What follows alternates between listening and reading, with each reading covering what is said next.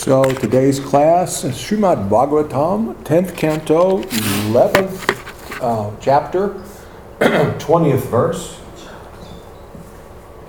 We just finished up uh, the pastimes of Damodar. So, in continuing. Itam Itam Yashoda Yashoda Tam Tam Ashesha Ashesha Shekaram Shekaram Matva Matva Sutam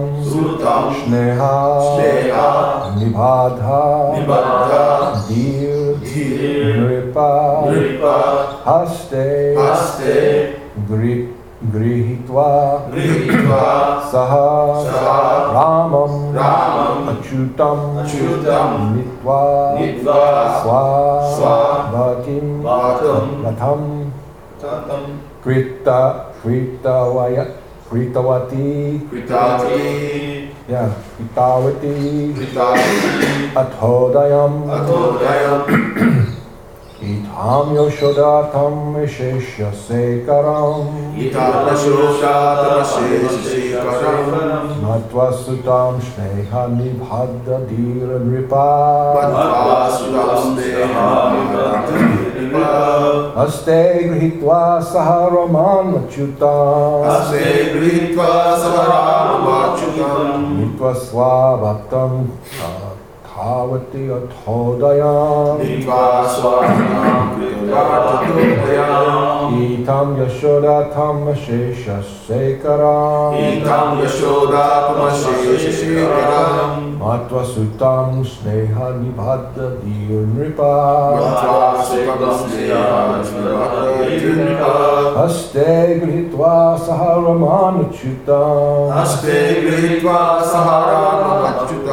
नीत्वा कृतवती कृतावत्यादौ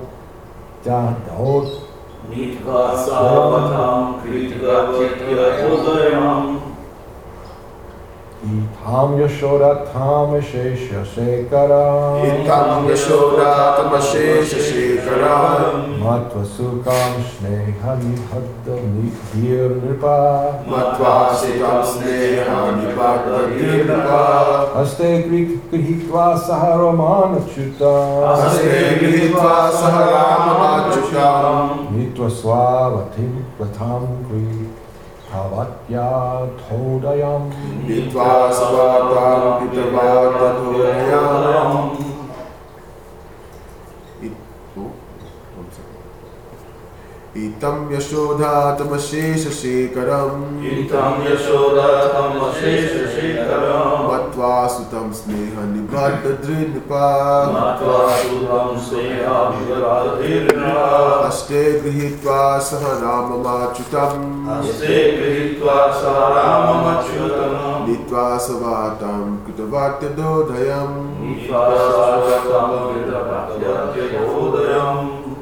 इत्थं यशोदात्तम् अशेषशेखरम् इत्थं यशोदातमशेषशेखरम् मत्वा सूतं स्नेहनिबद्धधीर्नृप।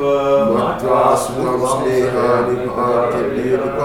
हस्ते गृहीत्वा सह रामम् अच्युतम्। हस्ते गृहीत्वा सह रामम् अच्युतम्। नीत्वा शावतां कृतवत्यथोदयम् कृतवत्यथोदयम् पित्तं यशोदातमशेषशेखरं पित्तं यशोदातमशेषशेखरं मत्वा सुतं स्नेहनिबद्धतिर्नृपा मत्वा सुतं स्नेहनिबद्धतिर्नृपा हस्ते गृहीत्वा सह रामनच्युतं हस्ते गृहीत्वा सह राममच्युतं नीत्वा स्ववाक्तं कृतवत्यतोदयं नीत्वा स्ववाक्तं कृतवत्यतोदयम्।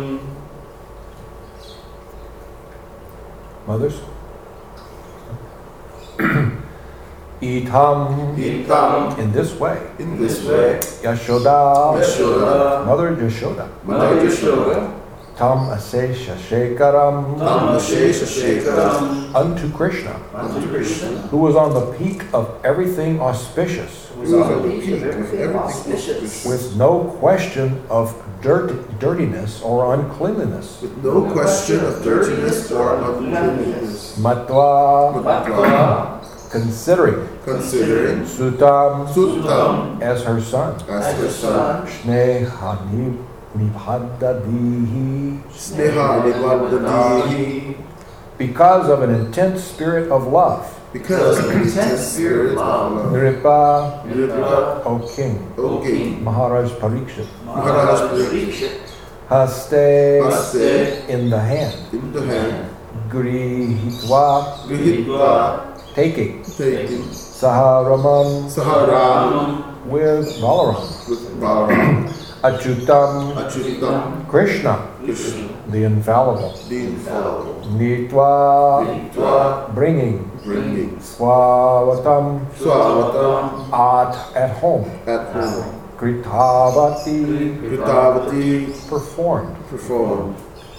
Atha. Atta, now, now, Udayam. Udayam, brilliance by taking him, uh, brilliant, excuse me, brilliancy by bathing him, brilliancy by bathing him, dressing him, dressing him, and decorating him with ornaments. and decorating him with ornaments. Translation.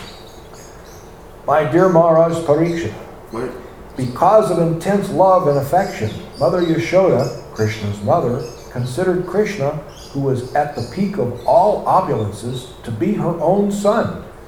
Thus she took Krishna by the hand, along with Balaram, and brought them home, where she performed her duties by fully bathing them, dressing them, and feeding them. So I say, you can say, My dear Maharaj Parikshit, my dear Maharaj Parikshit, because of the intense love and, and because of intense love and affection, because of intense love and affection, Mother Yashoda, Mother Yashoda, Krishna's mother, Krishna's mother, considered Krishna, considered Krishna, who was at the peak of all opulences, who was at the peak of all opulences, to be her own son. to be her own son. Thus she took Krishna by the hand, Thus she took Krishna by the hand, along with Balaram, along with Balaram, and brought them home, and brought them home, where she performed where she performed her duties her duties by fully bathing them, by fully bathing them, dressing them, dressing them, and feeding them. and feeding them. Sounds like fun. Purport Krishna is always neat, clean, and opulent, and does not need to be washed, bathed, or dressed. Yet Mother Yashoda, because of affection, considered him her ordinary child and did her duties to keep her son brilliant. Once again, the verse My dear Maharaj Parikshit, because of intense love and affection, Mother Yashoda, Krishna's mother, considered Krishna, who was at the peak of all opulences, to be her own son. She took Krishna by the hand along with Balaram and brought them home, where she performed her duties by fully bathing them, dressing them, and feeding them. Om Agyanti Marinda Shyagananjana Shalakaya Chakshur Umrilitam Jena Tasmai Sri Gurave Namaha Sri Chaitanya Manovishtam Shtapitam Jena Bhutale Swayam Rupa Kadamayam Kadanti Swavadantikam Panchakalpata Rubyascha Kripa Sindhe Chapatitanam Pavanebhyo Vaishnavebhyo Namo Namaha So, here we are in this wonderful 10th canto. Uh, and to someone other than uh, the bhakti yogis, much of this 10th canto may not make a lot of sense. You see, some people may say, well, what does this have to do with, with scripture? You know, you're, you're talking here about a mother uh, who's telling her sons, come on, come on, let's go. I need to give you a bath. I need to give you something to eat, dress you, you know, dress you up. They've been playing. You see, Krishna's been playing with uh, his friends, he and Balaram. And little boys typically have a tendency to get dirty. You see, so Mother Yashoda is looking at Krishna as uh, a typical son, a typical young boy. Uh, typical. Nothing out of the ordinary, just her wonderful, beloved Krishna, you see. However, as Prabhupada points out in the uh, purport, uh, Krishna doesn't get dirty. He's always neat and clean. He doesn't get dirty.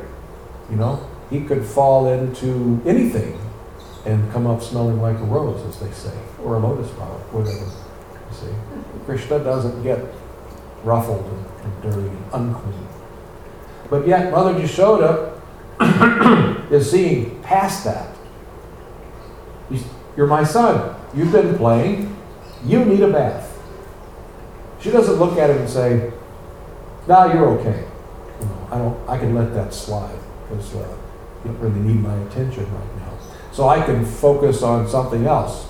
You know, it's about time for Oprah to come on, so I thought I'd watch a little TV or sit down with a nice book or something. You see, the consciousness was focused on Krishna. Focused on Krishna. She's uh, completely attached to focusing all of her attention, all of her activities on Krishna. You see. Now, this is uh, to be understood that she's not doing this because, well, he's God. I better do this. You know, it's not like she woke up one day and found out that she had God for a son.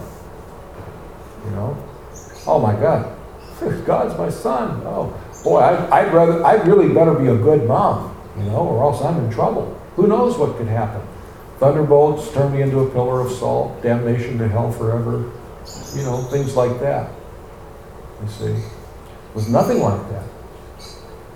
She sees Krishna as her ordinary son. You see, so very important that we uh, meditate on this um, this point. We as devotees, um, we don't think that well, Krishna is God. So let him do it.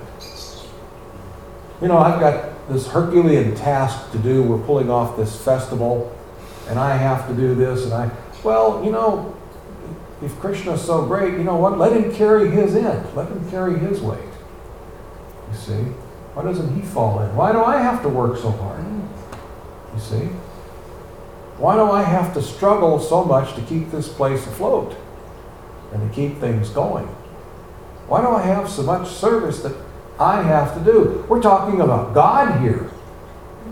You know, he really all he has to do is snap his fingers and it's all done.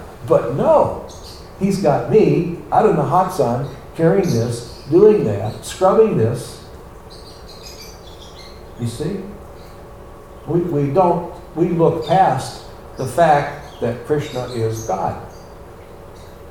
You see? We have to have, uh, Srila Prabhupada said that we, uh, in our current stage, we need to maintain some on reverence of Krishna.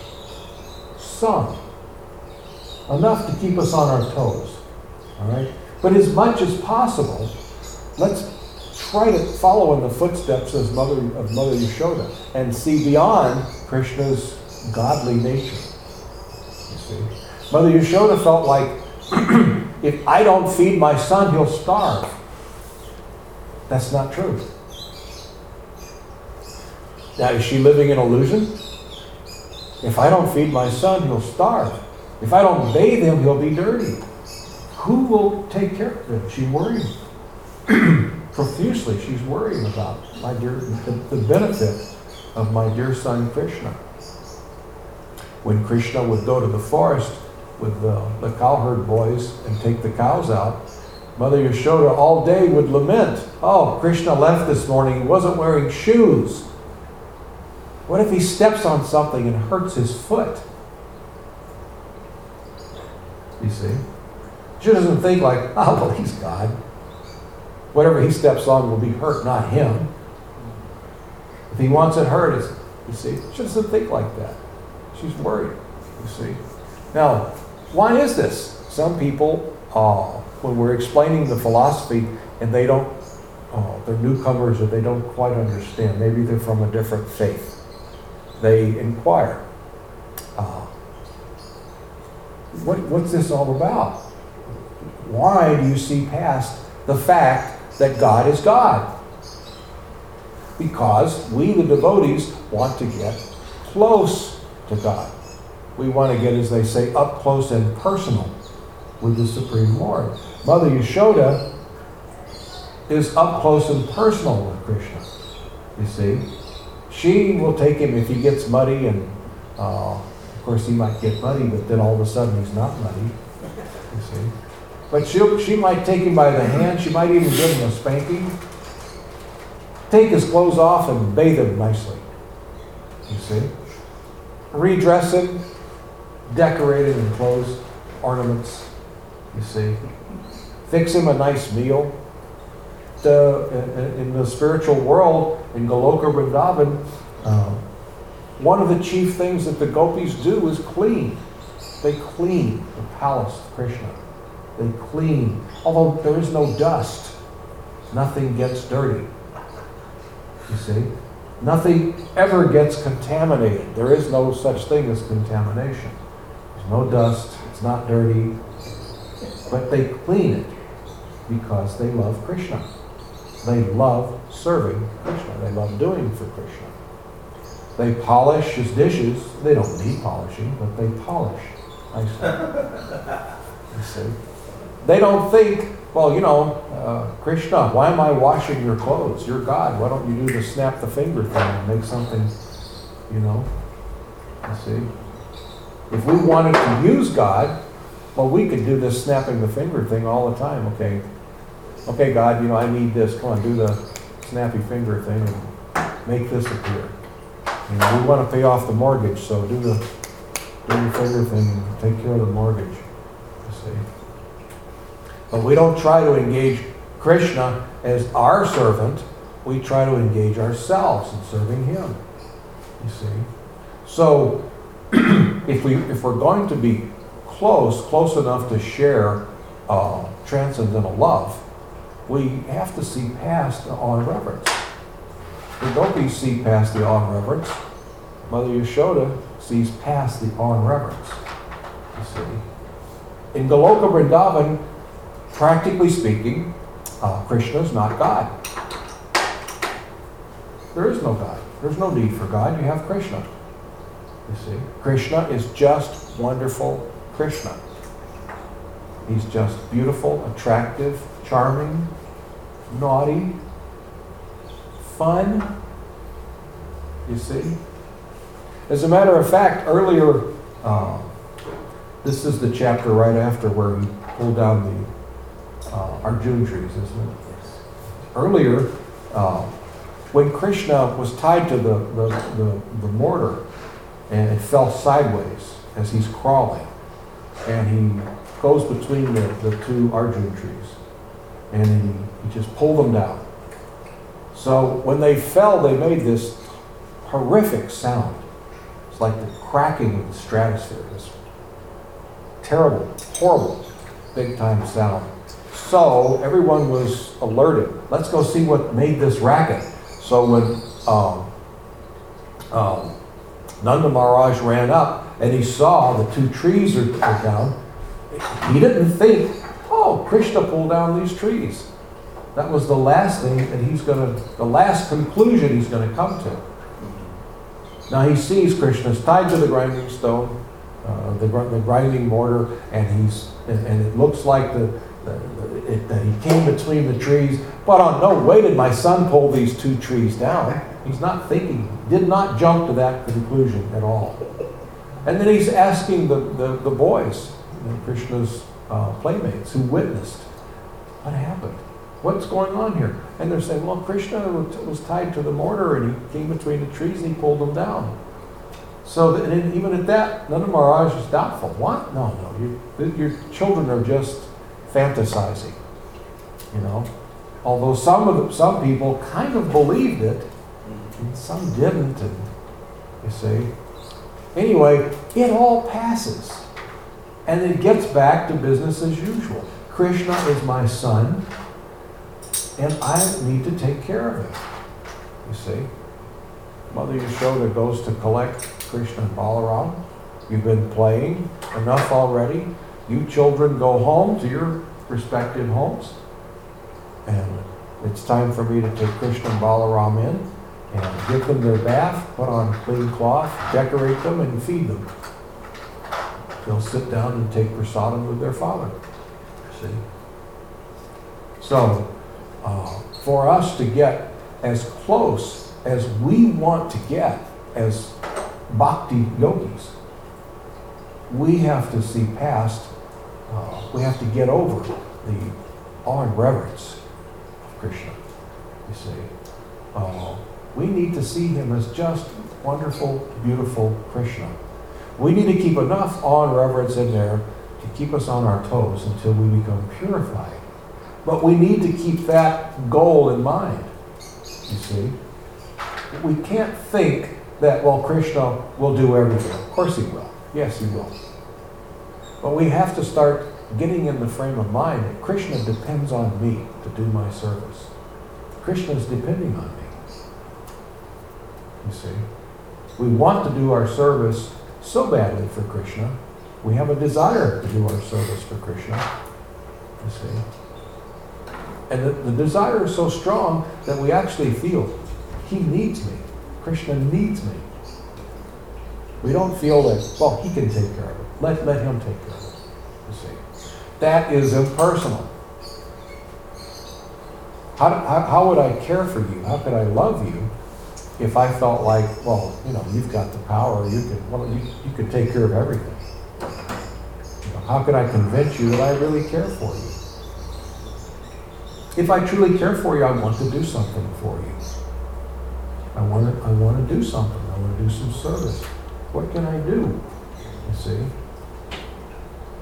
Now, one thing is you just walk up and say, hey, Gino, what can I do for you, buddy? You see? That's nice. But more flattering than that is for me to get to know you, to know your habits and your desires, and to anticipate what I can do for you. If I want to buy you a gift and I, and I see, oh, it looks like, you know, he's got uh, uh, these shoes, these shoes are wearing out. The shoes are, and I've heard him speak that he likes this particular kind of shoe. So I'm going to surprise him and get the shoes that he likes. And then when that happens to you, you think, how did you know? That's exactly what I wanted and what I needed. How did you know? You see? That's an exchange of affection. You, actually get into the head of the person that you care for. You anticipate, okay, that's the highest um, flattery. That's the, the highest flattery. You see? So we could we should do like that for Krishna. We do want to spend plenty of time saying, My dear Lord, what is it that you want me to do? Please let me know. You see. I, I want to know what you want me to do. Give me some direction, a sign or something. Uh, and it will come typically from uh, the recommendation of senior devotees who may give you some instruction. You know, you should do this or you should do that. So Krishna speaks to you in that way. You see. Of course, Krishna can speak to you through anybody's mouth, you know. But typically it will come from the sadhu. Typically. The sadhu is only thinking about what Krishna wants. So therefore he can he, he can tell you what Krishna would want, you see. But we should get to know Krishna enough that we can anticipate. You see? I can anticipate what he wants me to do. But now, how do we get to that stage? What's the first thing that we, first step we have to take to achieve that goal? We have to get over ourselves.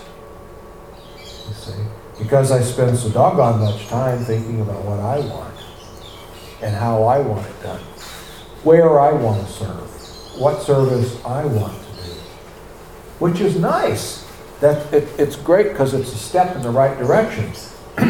I'm eager to perform devotional service. You see, maybe uh, um, maybe I'm an artist or a musician, you see. So I want to play music for Krishna. I was a rock and roll guy before I joined, and uh, that's all I've ever done, you know, is play my guitar and write songs, and, and that's what I like to do. And you know what? I want to do that for Krishna. Well, that's great. That's a step in the right direction. You see? And maybe someday, if you do enough service for Krishna, you'll wonder, "My dear Lord, what do you want me to do? What would make you happy? It's not like, well, you're God and you're, you know, you're, you're a disciplinarian and, okay, you're going to want me to do something because you're God and that's what gods do. They, they tell you what to do. You know, you better do it or else. You see? Not like that. we start to feel a little bit of love. We get a taste of love and, dear Lord, how can I how, how can I please you? What can I do? You see. And by studying Shastra and by chanting Hare Krishna and by meditating on this Krishna, we start to realize, oh, I think I think you want me to do this. Of course, one can always ask his guru. My dear guru, what does Krishna want from me? Not that, well, you know, I think I'd better ask this because I'm supposed to. I- I'm really supposed to do this, so. And I'm kind of nervous to do it because I'm kind of afraid of the answer. You know, I mean, I know about three or four things that I want to do for Krishna. And I'm afraid that my Guru Maharaj is going to ask me something outside of those four things to do. You see? What if he says, I want you to do, you know, uh, I want you to go distribute books? Oh, no, I don't want to do that. See? or he says, I want you to, uh, I want you to travel and preach, or I want you to do this, or I want you to do that, or whatever. I want you to manage a temple, you know, you see. I don't want to do, you see. That's the wrong mood.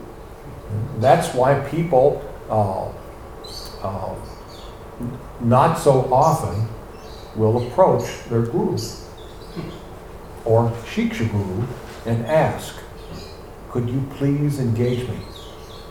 What should I do? Please instruct me. What is it? Um, Karpandidosho Bhakta Swabhava Jamitwam Dharma Shadimam. Anyway, Ar- uh, Arjuna approached Krishna and, and, and, and he had that um, realization that I don't know what at all what is best for me. I don't know. Uh, Sishya, sish- Sishyasteham Shari. I am your disciple. Now I am your disciple. Please instruct me. I don't know what at all what's best for me. I'm asking you. Problem is, we have sometimes these uh, inclinations to think, I know what's best for me. You don't. What are you, who are you? You don't know. What, I know what's best for me. So, I know what I want to do. So why should I ask you or her or him or guru or you know? I mean, if the guru wants me to do something special, it's his duty to tell me, isn't it? Why doesn't he tell me? He doesn't, he doesn't say anything. Why doesn't he say anything? Because he doesn't think you're going to follow his instruction. no.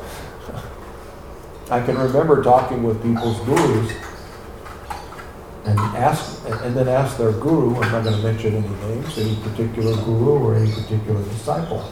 And I would ask the guru, why didn't you tell him to do this?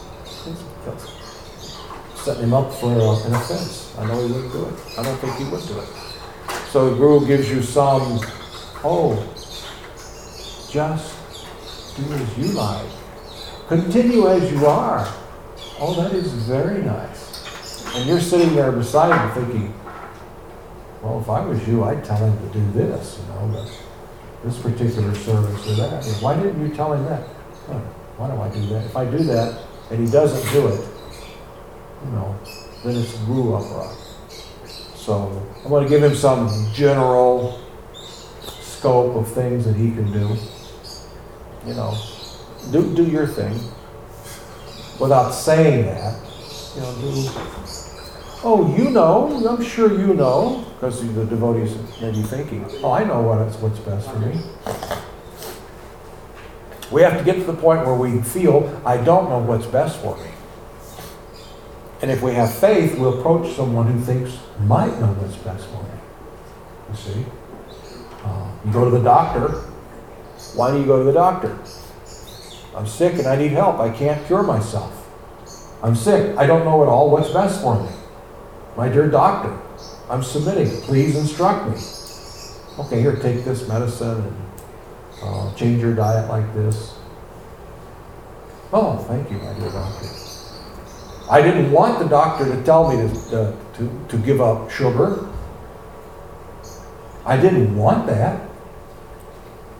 But I wanted to be healed. My, doc, my dear doctor, I'm feeling terrible.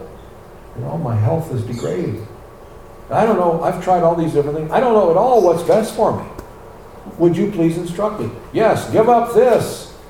Eat this and eat that. Well, it sounds terrible, but okay, I'll do that. It's not what I wanted to hear when I walked in here. But you're telling me what's best for me, and I have faith. So I'll follow your instructions. You see, I'll apply faith to it and see if it actually turns out to be that way. If I'll feel better if I follow your instructions. I mean, I can say, you know, give so many examples, like we were talking last night in Bhagavad, uh, Bhagavad Gita class. You know, you may approach an accountant for financial advice. You don't know at all what's best for you. He tells you to do things that you didn't plan on and you don't really want to do, but you have faith that he knows what's best. Huh? An attorney. You go to an attorney for advice. He tells you to do this, file these forms, do that, yada, yada, yada. You don't want to do it. It's not what you had planned, but you're submissively accepting the authority. Well, why wouldn't that a- apply to your spiritual advancement? Why is it when it comes to spiritual advancement, all of a sudden those those deals are off? You know, I don't want your advice. I don't want your advice. I don't want your advice. I got an idea of what I want here. You see, I got an idea of what I want to do, and I've got an idea of what I'm willing to do. And that's it for now. So thank you for your advice, but before you go too far, you can keep it. You know?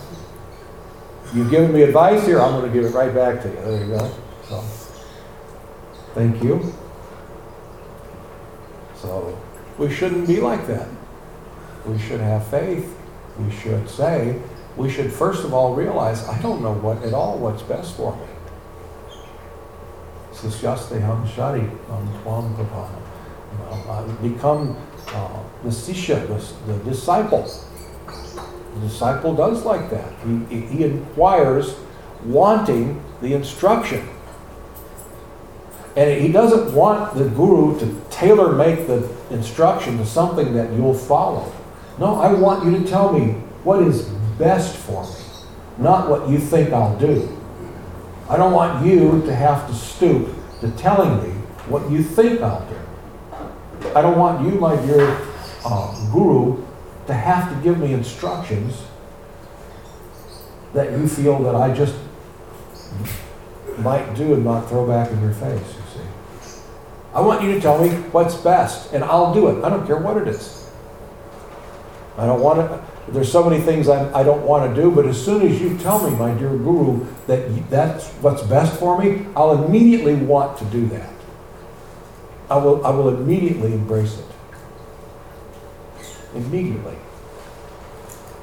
After all, I want what's best for me in my spiritual development. You see? Otherwise, uh, but the, the disciple may feel, well, I'm not in that big a hurry right now, though. You know, I'm making advancement. It may look to you like it's a straight line, but actually, there's like a one degree rise. So it looks like it's a level line, but I'm actually going up a little bit. I'm actually increasing. You see what I mean? You may not see it, but I can. I know you don't see that I'm advancing, but I really am. No, it's like, it's, it's not a lot, but it, you know, it's enough for me right now. You see? So, when we, when we get serious and we say, no, I'm, I want to go straight up, like they, they shoot these rockets. They shoot them straight up. You see? So, how, how soon do you want uh, Krishna Prema? When do you want it? Total love of Godhead. Yeah, what do we want? Prema! When do we want it? Now! so, we have to decide what is it that you want? Are you sure you want this and how soon do you want it? You can have it as soon as you surrender. As soon as you surrender. Now, uh, let's talk a little bit about surrender. What does it mean? What does surrender mean?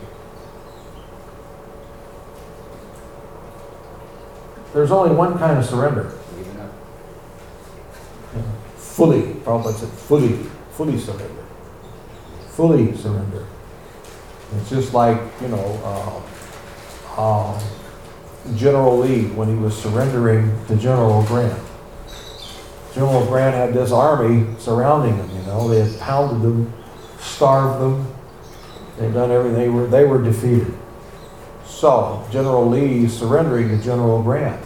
So, uh, what Grant is looking for is unconditional surrender. Or I will kill you and all of your people. You see? We're going to level the South. We're going to level it. We're talking surrender, buddy. You know, so General Grant, I mean General Lee, if he had said, "All right, I surrender," uh, but my guys get to keep their guns, and we get to shoot at you once in a while, you know, and we're still going to wear these uniforms and still use Confederate money. You see, General Grant's going to say, "I don't think you understand." I'm going to call my boys in here, and we're going to, you know, we're going to have to whip you guys a little bit more. When we dropped two uh, atomic weapons on Japan, what did we want? Surrender. Not partial surrender. We were prepared to turn the whole country into a crater.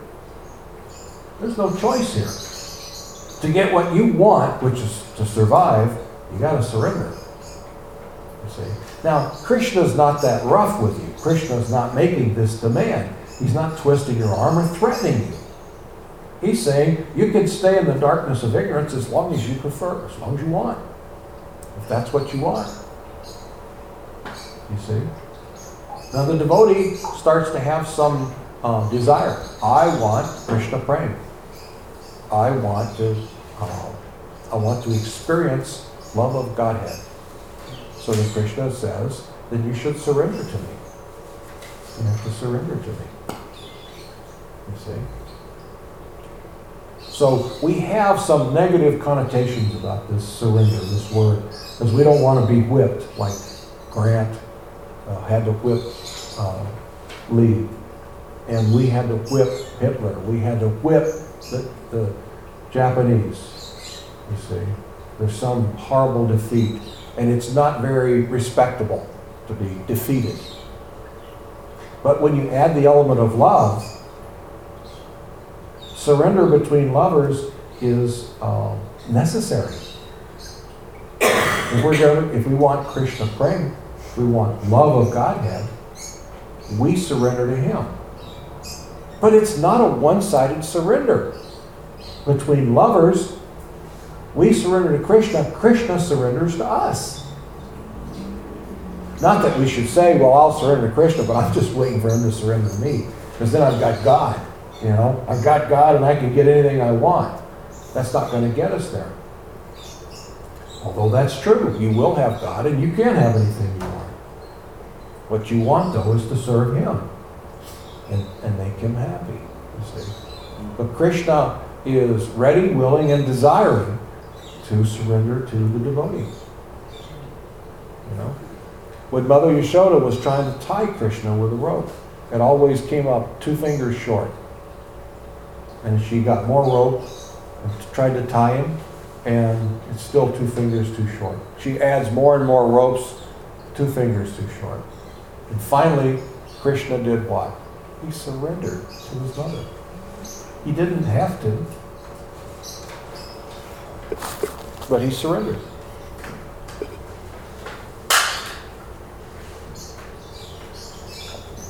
So, so that's our position. Um, and we can go as quickly as we want. We can go straight up like a rocket. We can go one degree incline, 5, 10, 15, 45 degree, whatever we can do. It's up to you. You're, you're calling the shot. You see? But it is possible. Sometimes people say, oh, I could never do it. Yes, you can. Yes, you can. You can go straight up if you want. You can go straight to Krishna Prema. Why? Krishna will help you if you surrender, if that's what you tru- truly want. So, any uh, comments or questions?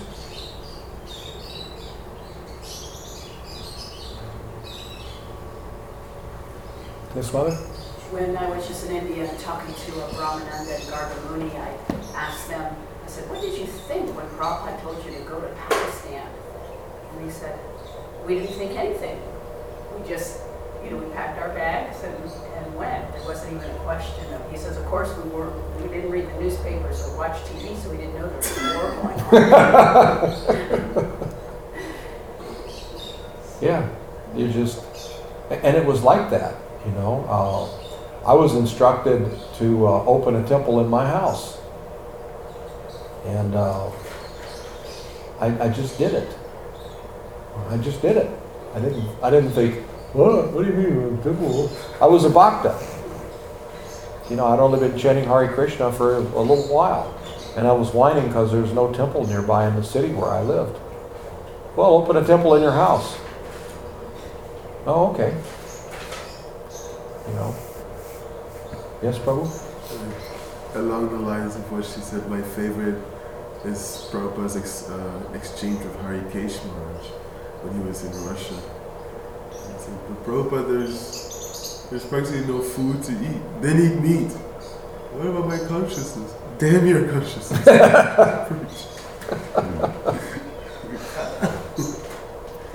If you follow the instructions of Guru, your consciousness will be very good. You see? But what about my? What about this? What about that? It's so I don't mean you know to uh, to make fun or whatever because it's difficult. It's difficult to uh, surrender because I've got this problem with me. You know, I'm I still want what I want. I'm trying to get over me. I'm trying to get over myself. You see? I'm, I'm, I'm trying to have full faith. We, we get into a situation where we have mixed faith. And that's what's giving us a problem. We see, uh, we see the truth. We see reality. Krishna is the Supreme Personality of Godhead. That's what I want. I want to go back home, back to Godhead. I want to be with Krishna and I want to associate with Krishna. Except I also have these other desires.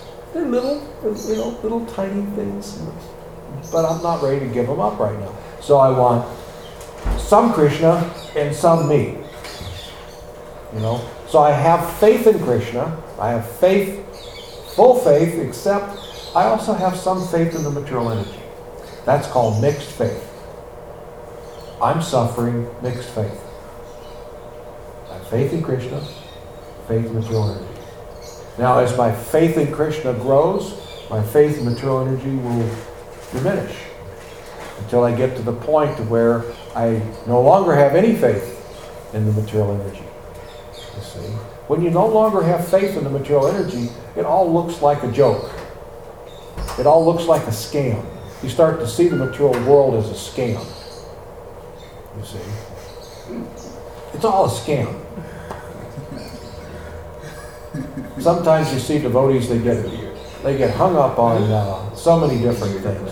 Whatever the the, lo- the the latest buzz is, the latest catchphrases, or you know, if the guy at Whole Foods says that your diet should be this way, you accept that as fact. You know, there are devotees. Uh, I know some devotees. Uh, I won't mention the place, but there's a whole group of devotees who've started becoming vegan because it's popular.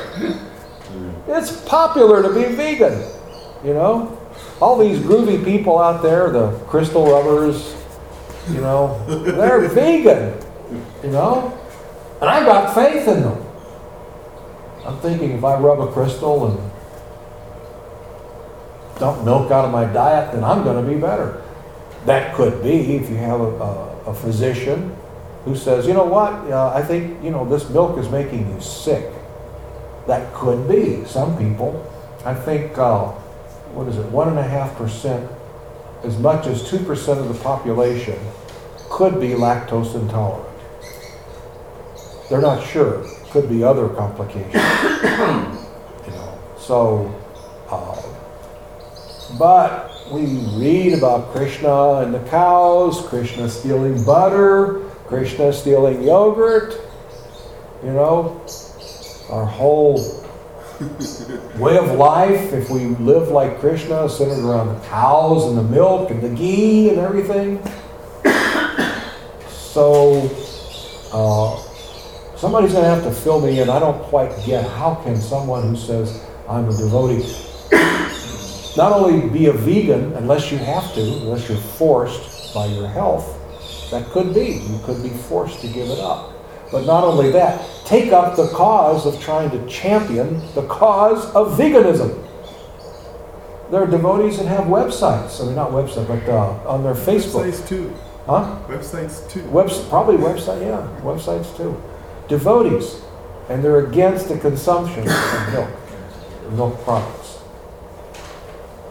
In other words, I have faith in the material energy. I know some really cool people, and they're vegans, and I have faith in what they say. You see, although Prabhupada said something different. I've got faith in Prabhupada. But maybe he didn't know, you know, he was an old man and he grew up in India. He's not as cool and knowledgeable as these folks, man. These people are really hip folks. You know, some of them have PhDs. You know? So, oh, we need to give up. See it as a scam. It's a scam. If you check, there's profit involved. They're trying to sell you something, you know? So let's do things for our health, not to be in vogue. You? Yes, Prabhu? and I just was laughing because he's like, hey, you weren't even here yesterday to hear the class, but it's exactly what you were talking about. You're talking, Things like the same thing. It's a joke, it's a scam. so, yeah, it is. It's a scam. It's all a scam. One advantage to getting old is you see how it's scam after scam. One scam is replaced by another, you know? I mean, I, I can think back of all the nutty things that I've heard. You know, one time the, the, the, the, the people on the, on the cutting edge of the, the health food industry, they were saying that uh, things like ghee and coconut oil are poison. You shouldn't even let a drop into your system. You couldn't find coconut oil anywhere in any health food store in America. It was poison. And ghee, You gotta be insane. Now coconut oil is everywhere. Now they're telling you it's good, it's good for you. And they also say that a little ghee is very good for you, very healthy for you. You know, you gotta give me a break. I, I, you know, it is and it isn't. It was, it wasn't. It, it's just, it's whatever. And then you, you follow uh, their uh, methods. It's for profit.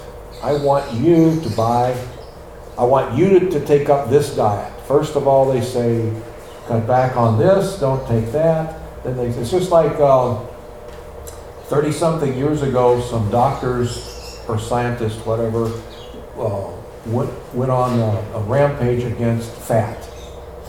Americans eat too much fat. Yes, they do. So they started this whole campaign of what you should cut out of your diet. And so Americans went through 30 years of trimming fat out of their diet. You see. And then 30 years later, these same doctors said, Oh, we were wrong.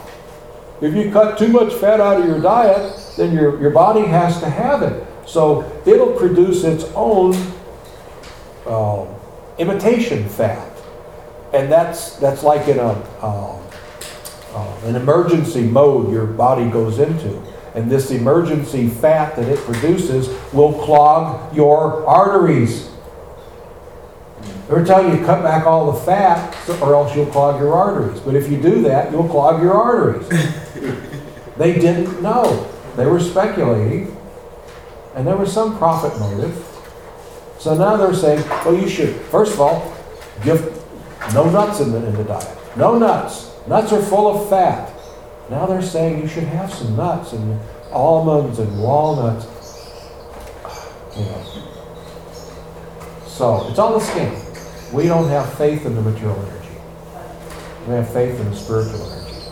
If, it, if it's in Bhagavatam, Bhagavad Gita, it's fact. If it's not, I have my doubts.